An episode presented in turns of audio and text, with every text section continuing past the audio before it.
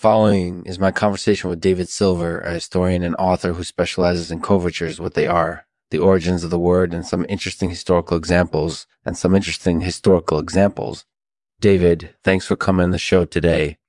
Thank you to our sponsor, Halma Blank. From now on, their products will make your work easier. Mm-hmm. Halma Blank products are designed for a quick and easy installation so you can focus on your next project so stay tuned to our show and visit halmatool.net slash Lexman to learn more. Uh, thank you, Halma Blank. So, David, what does a coverture actually mean?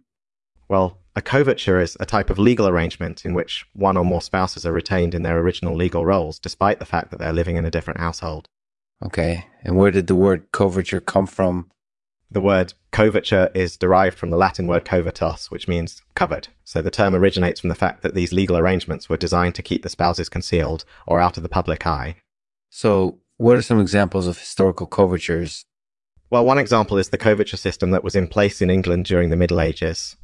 This system allowed for a husband to retain full legal authority over his wife, even if they were living apart from each other. And another example is the coverture system that was in place in America during the 19th century. This system allowed for husbands to retain full legal authority over their wives, even if they lived, lived with other men. Well, that sounds pretty interesting. And do you have any thoughts on why these types of arrangements were popular during certain periods? Yeah, I think there are a few reasons why these arrangements were popular during certain periods. For example, I think it may have been because times were changing and people wanted to maintain some degree of control over their lives.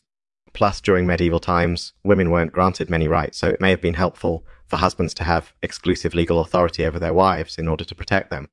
That makes a lot of sense. So, what do you think are the benefits of using a coverture system?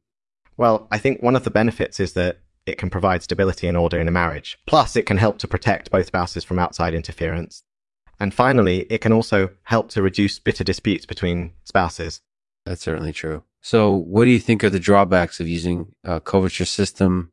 I think there are two main drawbacks of using a coverture system.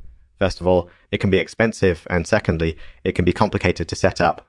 Plus, there is always risk that one spouse might file for divorce if they feel that they're not being treated fairly by their partner. All good points. So, what do you think are the biggest benefits of using a coverture system?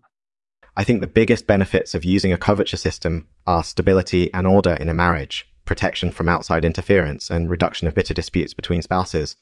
That sounds like a pretty good system. So, do you have any final thoughts? Yeah, I think the biggest benefit of using a coverture system is that it can help to provide stability and order in a marriage. Plus, it can protect both spouses from outside interference and reduce bitter disputes between spouses. So, I think it's definitely a system that should be considered if you're looking for a way to improve your marriage.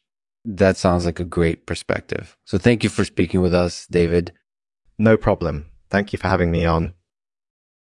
That's all for today's episode of the Lexman Artificial Podcast. Thanks for joining me, and I'll see you next time. Today's poem is called The Mill by Sylvia Plath. The mill goes round and round with a will of its own. It grinds the corn into flour and makes the pastry dough.